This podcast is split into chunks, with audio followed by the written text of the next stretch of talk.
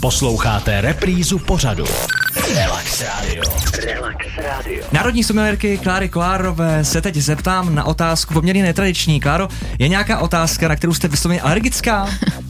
Je to otázka, jaké je moje nejoblíbenější víno. Dobře. Je to asi jako kdybych se zeptala, kdo byl váš nejoblíbenější host, nebo jakou máte nejradši písničku. Dobře, tak. se radši přesuneme ke konzumaci vína. My už jsme tady vysvětlili teploty a tak dále a tak dále. A teď už nás zajímá, do jaké skleničky si máme třeba to červené víno nalít. Existují různé druhy skleniček pro bílé, červené, růžové víno, nebo opět doba už se posunula a máme univerzální sklo?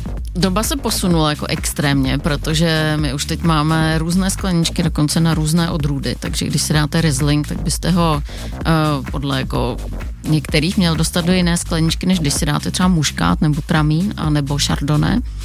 A stejně tak je to i u červených vín a stejně tak je to i u, šumový, u šumivých vín. Takže když si dáte prosecco nebo frizante, tak byste ho měl dostat do jiné skleničky než třeba šampaňské.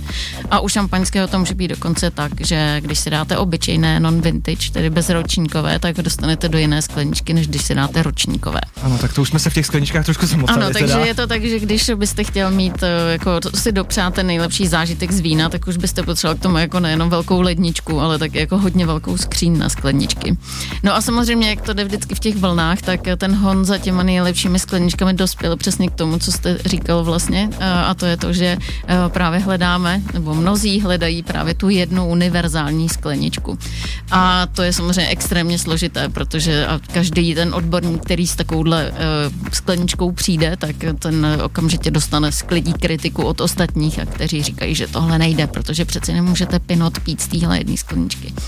No ale měli bychom mít dvě, asi bych řekla, to, abych teda se dostala k tomu praktickému ano. pohledu ano, na věc. Ano. Uh, určitě bychom měli mít doma dvě, jednu na bílé, jednu na červené a ty by se měly odlišovat hlavně objemem, uh, protože právě už, jak jsme říkali, tak to červené víno Většinou mu sluší, když se trochu nadýchne a stačí to v té skleničce. Takže uh, ten tvar by měl být určitě tulipánový, to znamená nahoře trošku uzavřený. Uh, takové ty skleničky, které jdou víc do V, tak ty nejsou vlastně ideální, protože uh, tam vlastně dochází k přílišnému úniku té aromatiky.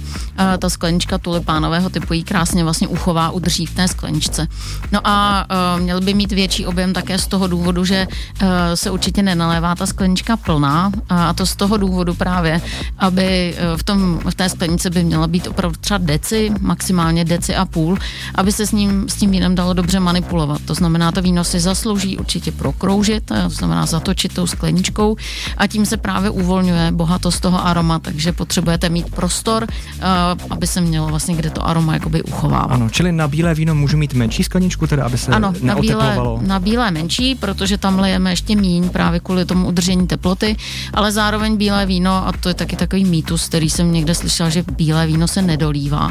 Naopak, bílé víno se právě dolívá kvůli tomu, aby si udržovalo vlastně tu teplotu.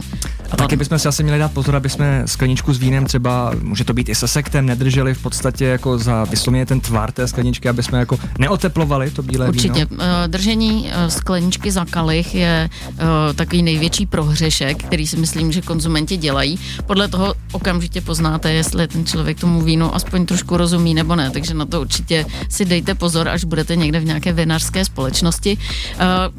Uh, to vadí ani tak ne, možná z toho, že si to oteplíte, jako to, že ta sklenička je pak většinou strašně upatlaná a vlastně vypadá to jako nehezky a nevidíte na barvu toho vína a vlastně z té krásné jako uh, číše. Z té krásné číše vlastně vidíte jenom jako kousky síra v nejhorším opatlané na skleničkách. A to už je ale opravdu na těch akcích, na kterých možná uh, nechceme být. Ani nechceme úplně. být, ale tak vy jste zmínila ty hříchy těch laických konzumentů, tedy je to tedy držení sklenice, máme ještě nějaké další hříchy, které bychom mohli vypíchnout. Třeba jste zmiňovala i to lití doplná, nalejte mi to co nejplnější. No to určitě, tak eh, to už, ale to už jsme vysvětlovali, že vlastně ta doba plných skleniček už je dávno pryč, protože uh, když chcete poznat víno, tak byste měli naopak být rádi, že dostanete toho vína právě málo a ochutnáte vlastně čím více těch vín ochutnáte, tím víc si rozšiřujete tu svoji vnitřní chuťovou paletu.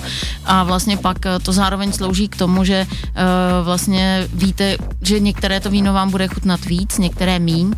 No a když si to zapamatujete, tak vlastně pak máte uh, takovou pam, takovou mřížku, já tomu vždycky říkám, do té si doplníte, aha, já jsem vypil tři rizlinky, čtyři veltlíny, veltlíny mi všechny chutnaly, rizlinky mi chutnaly jenom dva, jeden ne. E, dobrý, tak když budete stát pak před tím regálem, tak si můžete říct, vždycky mi chutná Veltlín, tak si koupím Veltlín. A čím víc těch odrůd vlastně takhle jako ochutnáte, to může být samozřejmě jako i legrace, že si z toho můžete udělat nějaký páteční e, mejdany s kámošema, doma koupit si deset různých lahví vína, nebo pět, nebo čtyři, to samozřejmě deset, protože já bych je všechny otevřela, ochutnala z každého půl deci a pak bych si je nechala, nebo bych je někomu dala, ať si odnese, ale to už je ta obsese těch somelierů, že čím víc vína ochutnáte, tím je to lepší, takže mnohdy si to lidi jako nedokážou představit, že otevřou tu lahev toho vína a, a co s ní pak budeme dělat a ono se skazí, to je taky mýtus. Tak ten taky můžeme vysvětlit. Eh, takže já myslím, že určitě kupte si raději v tom uh, supermarketu ta vína dvě nebo tři a můžete je otevřít v jeden den a z každého odpít jenom deci a tím zase rozšíříte právě tu svoji chuťovou znalost těch vín. No a dáte je do ledničky a ta vína vlastně tím, jak už jsou teď jako opravdu skvěle technologicky připravená, tak uh, když je klasicky zavřete korkem, ani nepotřebujete žádná udělátka na to speciální, tak ta vína jsou úplně v pohodě ještě dva dny po tom otevření, alespoň tedy ve většině případů. Takže se k těm vínům můžete vrátit, no a to zase pomáhá vlastně pochopení lepšího toho vína, protože čím je to víno déle otevřené, tak ono samozřejmě maličko pracuje, posune se v té aromatice a zase vlastně ten další den si můžete, uh, vlastně když si zapamatujete to víno z toho prvního dne, tak pak si můžete říct, kam se posunulo v tom druhém dni no a takhle vlastně jako zpracováváte ty věmy a je to jako vlastně taková vědecká činnost. A my se Malá. za chviličku posuneme v našem rozhovoru. Hezké odpoledne. Relax Radio. Relax Radio.